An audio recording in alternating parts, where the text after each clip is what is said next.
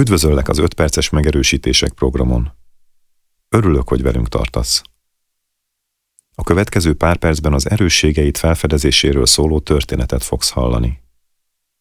A történetet nyugodtan hallgathatod háttérzajként is, mint egy rádiót, és hallgathatod relaxáció közben is, ha több időd van elmélyülni, de ilyenkor figyelj arra, hogy teljes biztonságban legyél, és másokat sem veszélyeztet, ha esetleg elkalandoznál. Fókuszáld a figyelmedet a légzésedre és a testedre, és amennyire csak a körülmények engedik, lazítsd el magad. Hangolódj rá a légzésedre. Ne akard megváltoztatni, csak hagyd, hogy történjen. Könnyedén és automatikusan.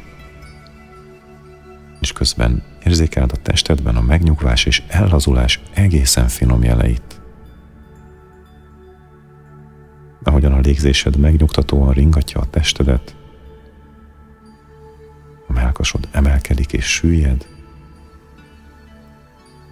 és akár tudatosan is ellazíthatod az apró izmokat az arcodon, a szemed környékén, és a szád környékén, és fokozatosan kiengedheted a feszültséget az állkapcsodból, ellazíthatod a nyakad, és érzékelheted, ahogy ennek hatására lejjebb ereszkednek a vállaid, és elengedik a feszültséget. Ellazulnak a karjaid, melkasod, ahogyan fokozatosan egyre jobban megnyugszik a tested.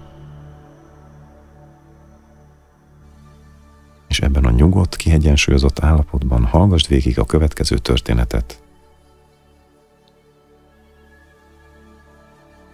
Élt egyszer egy nagy tudású mester, aki úgy döntött, hogy a városból vidékre utazik pihenni. Ahogyan híre ment a dolognak, a környékbeli földművesek versengeni kezdtek a kegyért, hogy kiláthassa vendégül. Mester nem válogatott, hanem elfogadta az első földműves meghívását, és oda költözött hozzá két hétre.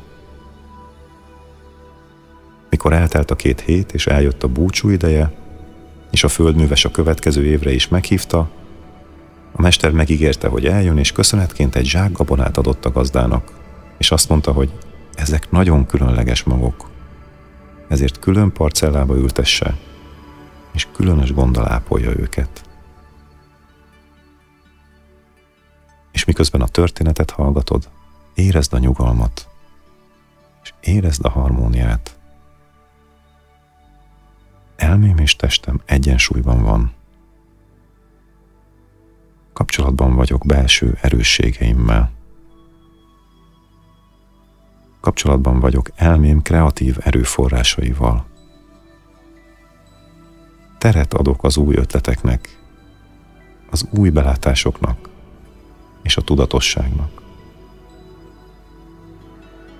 Egy év múlva, amikor a mester visszatért pihenni, a gazda örömmel újságolta, hogy az összes földjén jó volt a termés – de azon, ahová azokat a különleges magokat ültette, tízszerese termett a szokásosnak. Amikor ismét eltelt a két hét és eljött a búcsú ideje, a mester megint egy zsák gabonát adott ajándékba.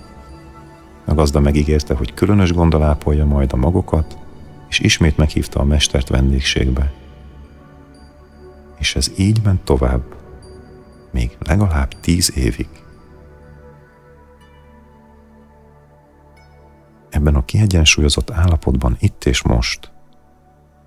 Világomban minden rendben van. Az elmém magasabb szintű tudatosság felé vezet. Képes vagyok elengedni korábbi korlátozó meggyőződéseimet. Hajlandó vagyok kipróbálni új megközelítéseket, Nyitott vagyok az új ötletekre és nézőpontokra. A mester minden évben eljött, és búcsúzáskor mindig adott egy zsák varázsmagot a házigazdának. A földműves a nagy hozamnak hála meggazdagodott, és egyre bőkezőbben tudta vendégül látni a mestert. Magamba nézek, és látom belső erőforrásaimat, amelyekre mindig számíthatok. Képességek, tudás és tapasztalatok, pozitív meggyőződések, értékek, amelyek segítenek eligazodni a nehéz helyzetekben. Bízom az erősségeimben. Bízom a tudásomban és a tapasztalataimban. Bízom a megérzéseimben, és bízom magamban. Nyugodt vagyok, békés és kiegyensúlyozott.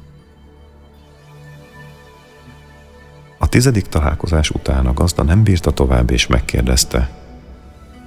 Kedves mester, áruld el kérlek, honnan szerzed ezeket a csodálatos varázsmagokat?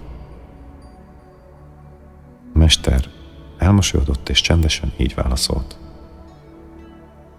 Tudod, nekem a legjobb pihenés az a két hét, amit minden évben nálad tölthetek. Sétáim során járom a földjeidet, szemlélődöm, és mikor egy különösen szép kalászt látok, leszedem, és a magjait egy zsákba gyűjtöm neked. Mert ezek nem varázsmagok, hanem a te földed és munkád eredménye. Én csak kiválogattam a legszebbeket, és aztán odaadtam neked, hogy azzal gazdálkodjál.